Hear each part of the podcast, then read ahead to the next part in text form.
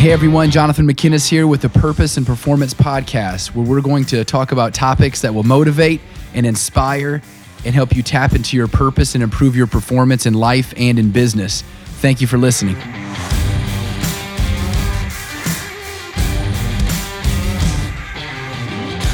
Hey everybody, Jonathan McKinnis here with the Purpose and Performance Podcast, and I'm on my latest recording with uh, none other than the owner of the company that I work for. I'm with the president and CEO of Hallmark Home Mortgage, Deborah Sturgis. She has uh, opened the company in uh, 2007, so it's almost 13 years. And um, I joined the company uh, about 10 years ago. And uh, it's grown to about 300 employees, and it's based out of Fort Wayne. And I'm in the South Bend area. But she has been doing incredible things in our company, and she's been a great uh, pattern of of excellence and a uh, great influencer within the community Fort Wayne that she's at and also the surrounding communities.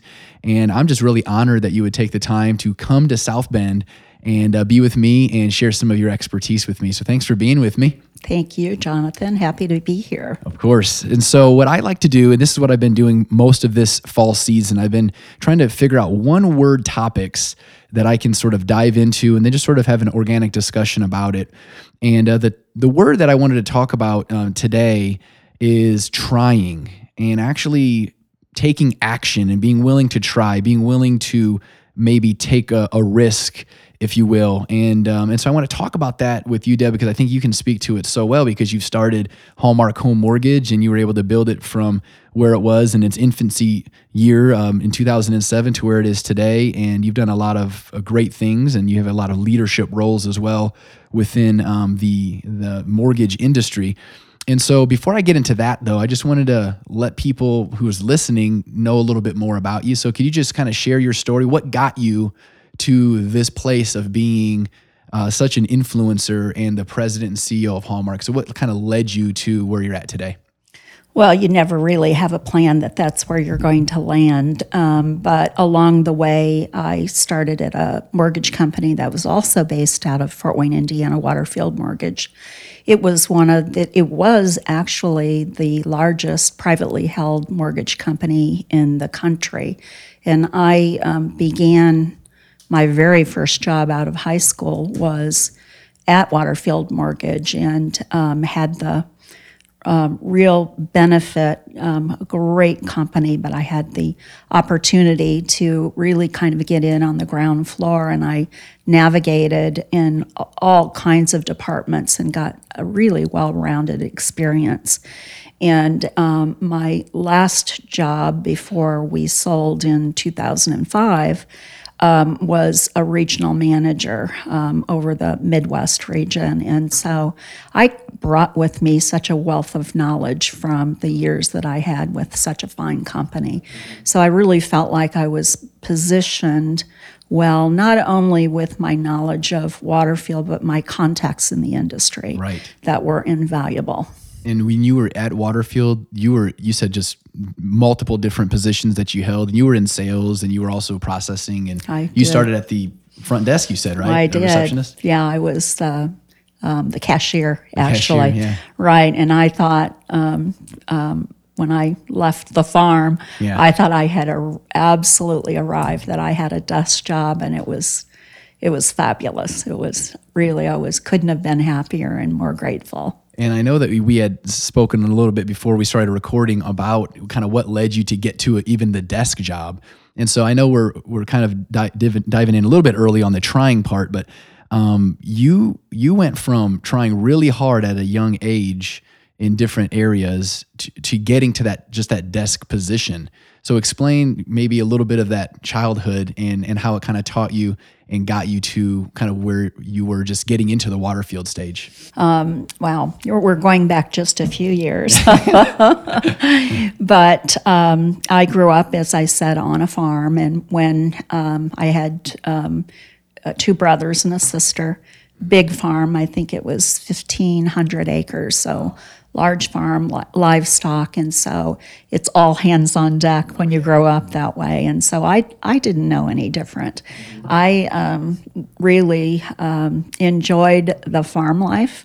Uh, I've always been so, so in love with animals. And of course, it was, um, there's a lot of jokes of me growing up that, you know, the, um, the cow that was going to be slaughtered was happened to be my uh, my pet. and so, but um, but um, back to what we were talking about, it's just hard work. Um, when I entered the workforce, I was just really not afraid to work long days and do what I needed to do to leave and know that I left and did a really good job. So um, I always count that as a wonderful blessing to live to have grown up in such a wholesome environment and an environment where I was taught a really strong work ethic. Yeah, and I tell you what, it it it shows. So when you have a history, I mean, this is something that I I speak um, from my own perspective. I feel like I have a history of being raised in a way where I, I was taught to be a hard worker. I was taught to be willing to put in that effort, be willing to try when it comes to things. But you know, I grew up. Um, my my own personality is not one where I I really was a big risk taker. I wasn't one that liked to raise my hand in class. I was one that liked to sit kind of in the back of the class. I was a shy person. Um, I I didn't want to make waves necessarily, uh, but I think there's something that changes in in a person at a certain stage. It changed in me where I realized that I could maybe make a better impact on other people. I realized that well maybe I can do this what was it in in maybe that that path? I know you have the hard work but what was it that said you know what? I'm, I'm ready to kind of try something different. I'm ready to try something new. What, what was it that kind of clicked for you? Well, um, great question. I I didn't realize how competitive I was um, growing up, um, and when I um, started at Waterfield, and I had um, my first position, I worked hard. I loved what I did. Um, I think it, you get noticed that you know this person is a you know a great employee, and so doors started opening for me. And as that happened, I grew more confident in myself because I too was very shy, and I maybe didn't have um, quite the confidence that I do today. Oh, I know I didn't, and so but I think it's through successes and um, sometimes failures um, to get yourself to a point where you really grow to know yourself, know your strengths and weaknesses. And so I think over those first years, um, I really got to know who I was a lot better and, um, you know, felt confident that there was um, more in my future and destiny than what I really initially thought of when I had that first job. yeah i mean I, Yeah. I'm, I'm the same way I, when you said that you know you didn't necessarily have that plan of being where you are today it wasn't necessarily something you, you grew up thinking okay i'm gonna eventually own my own company at a certain point maybe you thought that i never knew I would be in the mortgage industry. You know, you just never know. But I believe that there's something within a person that whether you're in the mortgage industry or any other industry for that matter, when there's a pattern of of hard work and being willing to put in the effort, being willing to invest in yourself, being willing to to maybe take that step out, even when there's maybe some uncertainty, there's something there where th- there's bound to be success. And so I, I would like to kind of transition. We we kind of know what what led you to uh, being the business owner that you are. But there's a lot of people that's listening that they're not business owners. They may work for a business. They may be in sales. They may be just a, a, a mother or a father that's listening, or it could be even a, a college student that's listening right now. Um, and we're talking about the term trying. And so, if you were to give some people that are listening some tips on um, how you can get over maybe that fear of of trying or that fear of of stepping out, what would you say would be some of your tips that you would share with somebody that's you know what I want to do this, but I just don't know. What would you say? I would say do the very job, live in the moment. Um, do the job that is in front of you and do it diligently. If you're over, overwhelmed, just take a breath. You can only do so many things, but do them very well. And it's interesting you say uh, people out there listening. I think one of the things that um, I've always had the capacity to do is really listen listen to people, um, people that I admired and respected, uh, um, whether it was work or um, um, personally. um, I really listened and watched how they interacted, uh, their pearls of wisdom, and um, I, my mother always taught me just, you know, don't be the one that has to talk in the room. Listen to others because the, that will be some of the, the best education that you will ever have. And so I really I picked people that I told they were my mentor and others that were my mentor that they never really knew it. And sometimes um, a mentor that was doing it wrong and I felt like I never wanted to do it like they were doing mm, it. That's great. so, that is really good advice. So you know that and and I'll um, let you finish but I um a couple things real quick that I think is warranted for us to slow down and listen to this.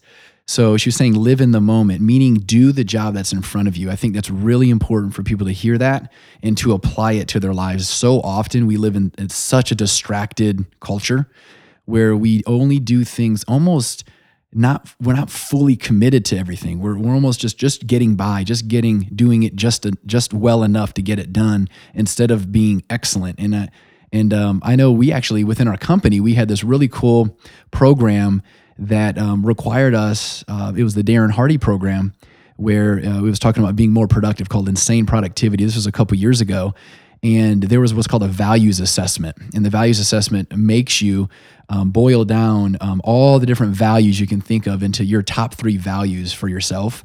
And one of those things that I wanted for myself was excellence. And I want to make sure that I'm doing everything with excellence. And if I do things with excellence, then it's going to make an impact on other people. And so the one thing that I get from what Deb was saying is you must do what's in front of you and do it well. Um, don't do just enough to get by. Do something greater than that, and I think that you'll make an impact on other people. And I think what what really stands out in um, another book that I was reading is that there's it's called the Go Giver.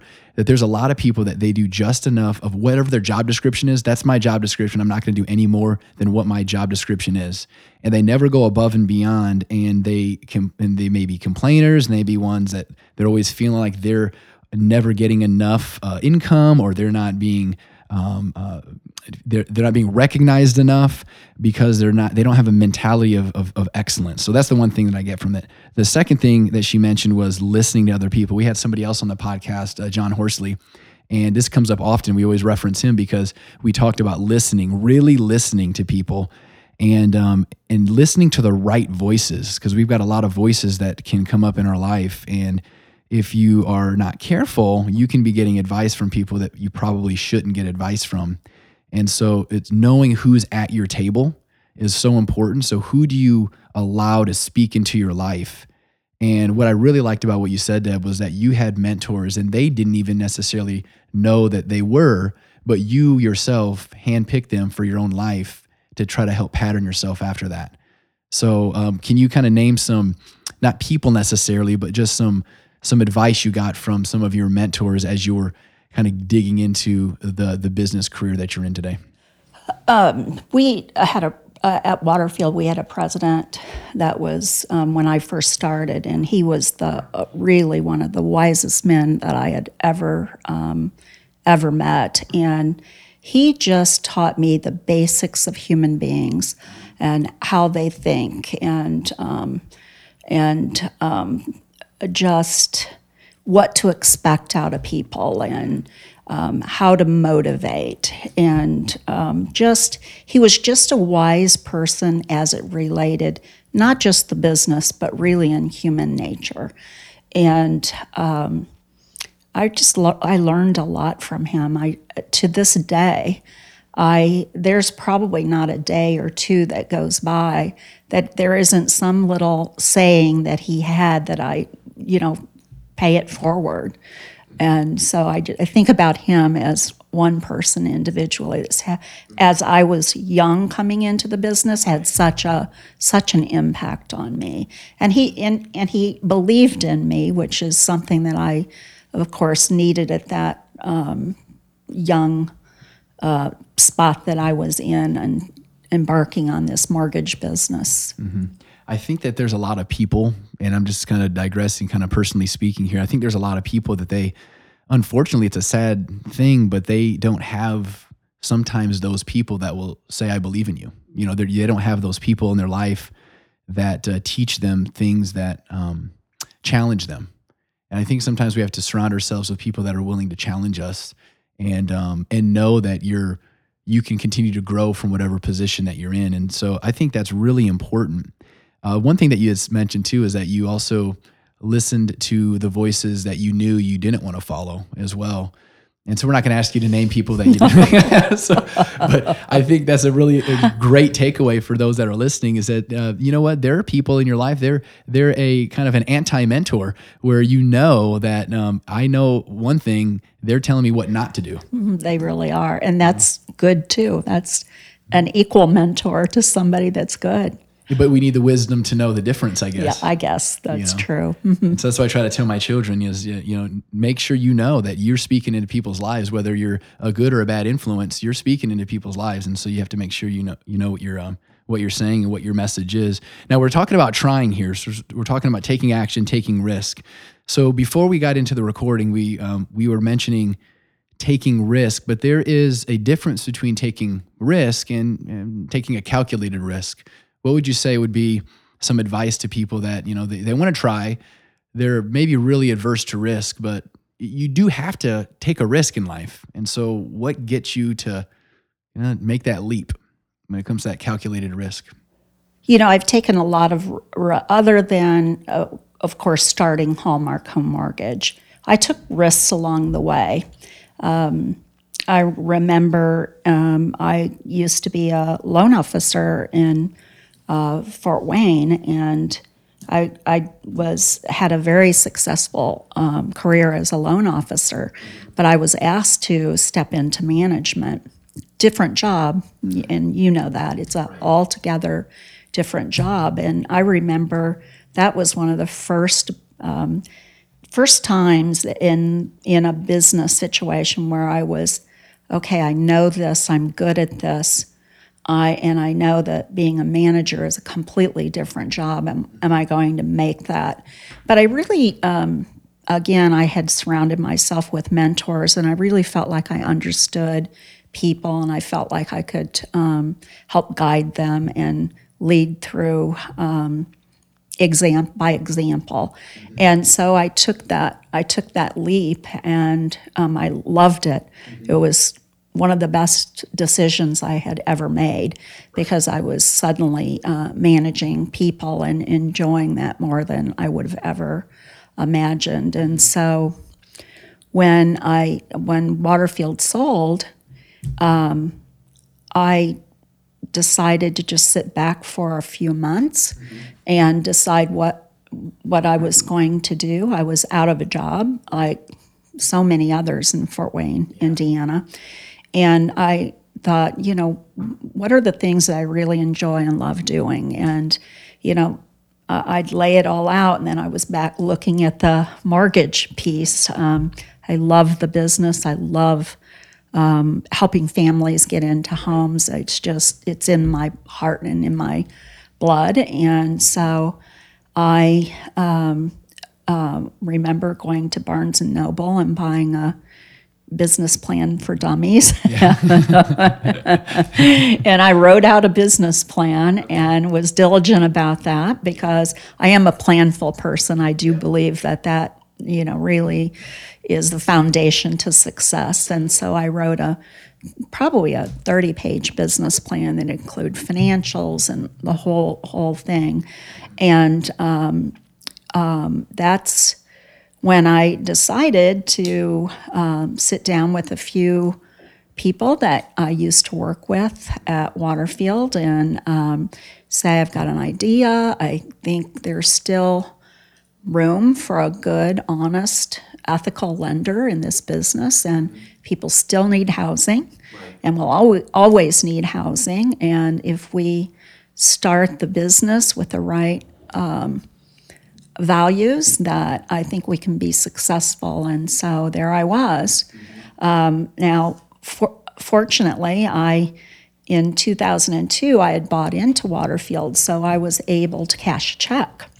Um, uh, so I had some seed money to start it, and boy, that flew out the window really fast. It's expensive starting a business. right. My daughter was at Columbia, and I had a lot of lot of bills. So I remember not getting really full nights of sleep for about three years. But um, I had a, an adage that I wanted to surround my, myself with people that I would work for, people I respected, um, that I would be proud that they would represent um, Hallmark Home Mortgage um, the way. And that was kind of my the litmus test. And so I really began to um, reemploy a lot of the Waterfield people, but be even beyond that, um, people that I knew in the industry. So, you know, I call that a calculated risk because it one, it was a business that I knew.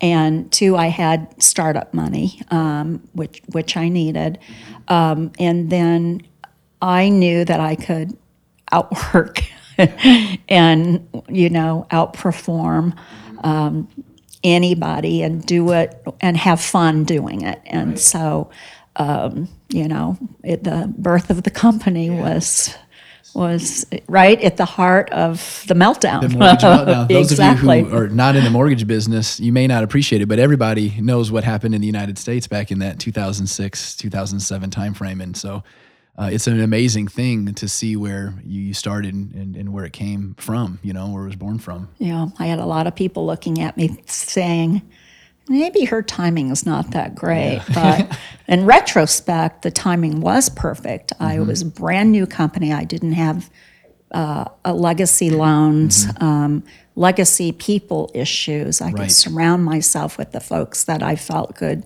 get us there. Yeah. So kind of start uh-huh. the culture from scratch. Exactly. Yeah. Clean, you know, I always say we had a clean chalkboard and yeah. we could start writing down. And you know, um, I had thought long and hard about trimming processes mm-hmm. so that we could, um, you know, not inherit some of those the way we used to do it um, mm-hmm. types of things and create a little streamlined process. Absolutely. So yeah, and you've done such an amazing job of, of showing us that you can. It is a there is a risk associated with any business venture, but um, the takeaway I get is that you took the time. I think taking the time to think about it and actually formulate a business plan. I think so often there's people that just kind of they wonder why they they didn't get where they needed to go is because they didn't have a roadmap to get there. So I think one takeaway from what Deb's saying is we need to have um, you know, a planning in place, and we need to have people around us.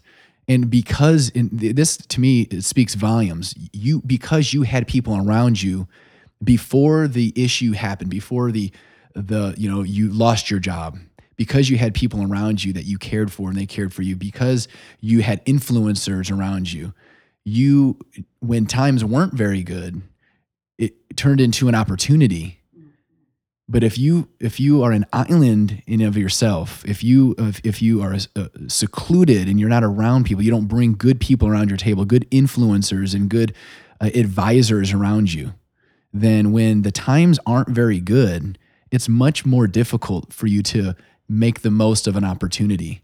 And I think that speaks to your character that you had people that were willing to maybe take a little bit of a risk themselves because of your leadership. So to me, that speaks a lot. Yeah, I think the way I looked at it is that I had some really, those early on people bought into my vision, mm-hmm. became a part of my vision. Mm-hmm. And I'm forever grateful for those folks and that took here. that leap. And they're still here. Yeah. You know, it's yeah. an amazing thing. Well, I want to change gears just a little bit. Um, so we were talking about how people were willing to buy into your vision, and, and I know that you don't necessarily want to talk about, you know, the um, you know how you're a woman in a leadership role and how maybe things can be unfair at times in our society. But i do think that you are such a great role model to women and young girls who are wanting to be in leadership roles. And you have so many people that look up to you in in the things that you do. And so um, can you maybe just speak to that? You know you trying as a a, a strong woman leader within Fort Wayne and within the you know the the Indiana area um, you know, what lessons have you learned from? I know you told me off uh, the recording you were talking about how it just made you work harder, but kind of maybe let's delve into that a little bit. So, being a woman and being willing to to try, have you had any issues where you felt like things were unfair at times, and how did you kind of get over that? Um, Definitely. Um, um, I've been um, at this business for almost 30 years, and so as I was coming up in the in the ranks, um, there were really hardly any women uh, at the level that I was at, and so um, I was aware of things that weren't completely equal, and um, you know, I the determination that I have always had in my heart, um, rather than, you know, pound my fist and and demand equality. Um, I chose to just um, observe, hope that it would be better in future generations, but that I wasn't going to change it um, overnight. And what I wanted to do was be an example of somebody that went around those guys. And and so that was my motivation. And um, it's, you know, I just didn't focus on it. I focused on what I was doing and how I was going to uh, create the successes for the company I was with versus what was not adding up equally for me. Man, that's powerful. What you focus on, I just wrote this down. What you focus on will either hurt you or help you.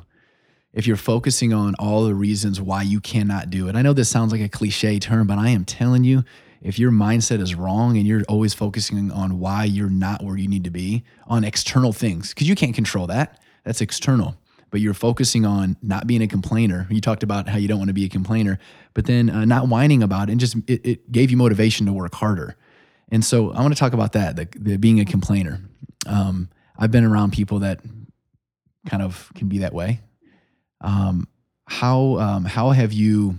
Because you're always going to be around environments where you're not necessarily comfortable with the people, and they may bring you down or be kind of negative. How do you kind of get over that when you're once again you're going through the potential of trying to open a new business, you're trying to maybe go to a different level in your career. You're always going to have people around you that may say it might not be a good good idea. How do you give me some tactics? How do I drown out those voices, the complainers? How do I do that? I think uh, leading by example, because I think people that are complaining are still looking out there for leadership. And I, and I believe that you can move the needle in their lives if, um, if you face them head on and say, let's just let's think about the positives here for a moment and just spend a little time with them. Um, I do um, think um, your actions have big effect on the way people are. Some people you'll never get all the way over, but um, but I think you can get them thinking the right way. And and they don't. At the end of the day, they don't want to be the one person in the group that is negative. So if you get them going in the right direction, because. You know, a lot of people, I mean, we all aren't perfect. We all have imperfections. And so, if you can at least get them leaning more towards waking up and thinking on the bright side and i just think you just you create an environment in your office that's positive and there'll be some people that'll fall out of that and there'll be some people that'll move towards that so that would be um, Just- just my advice I guess don't um, don't uh, lose the plan. Don't lose your focus. And don't let them throw you off your focus. I guess that's the best way to do it. Um, I have one more question, then I'm going to wrap it up here in just a little bit. But um, hard decisions. We all have to make tough decisions. That's to me go, falls right in the same avenue of trying. Um, sometimes it's decisions where you know that you're going to have to face somebody and say something that they don't want to hear. Um, how do you go about as a leader to, uh, to to sort of do it the right way? So facing the tough decisions. How have you done that? Because you've told me that you're you're okay with that. Not many people are okay with that. How can you do that? Well, it's your moral compass, I think, at the end of the day. And if you're, um, if you uh, know what's right and wrong, to me, there's one way to handle things, and that is um, honesty, truthfulness. No matter what that ends up doing to your company, or even on a personal basis, just to be honest, um, truthful, and uh, being willing to disclose um, anything that goes wrong to anybody. Because at the end of the day, I think human nature is people want to help you. So I had a situation a few years ago in the business where I had a particular uh, employee that was doing things not quite the right way and put, um, put me at great risk. And um, um, there were two ways to handle that. And one way was just to, you know, sweep it under the rug and probably gotten away with it or announce to the aggregators, Ginnie Mae, warehouse banks, um, what had happened and how many loans it affected. And to me, there was just absolutely, and it was a large enough situation, it could have bankrupted my company. Um, but I, there was only one way to deal with it, and that was complete full disclosure. And through that, and we got through it, um, um, and there were so many people outside of the company that how can we help? And people really um, coming to bear with you know we know good uh, bad things happen to good companies. And so it really heightened um, the credibility of hallmark through the nation when i uh, i had this uh, disclosure. And we ended up fine. Um, we were able to come out of the situation um, through lots of people's help and willingness to work with us. But it's an example to me of, will always remain one of the best examples to me of always doing the right thing, whether it feels uncomfortable Yes. at the time or not. So, Man, that's so good. yeah, it's. Well, it goes to show you too that once again, people um, flocked around you because you had a pattern of of having a good moral compass. You know, because you were you surrounded yourself with people that you know wanted to come to your aid when there was a circumstance like that. But yeah, the tough decisions. I think that's really good. You're staying true to um, the your your good moral character.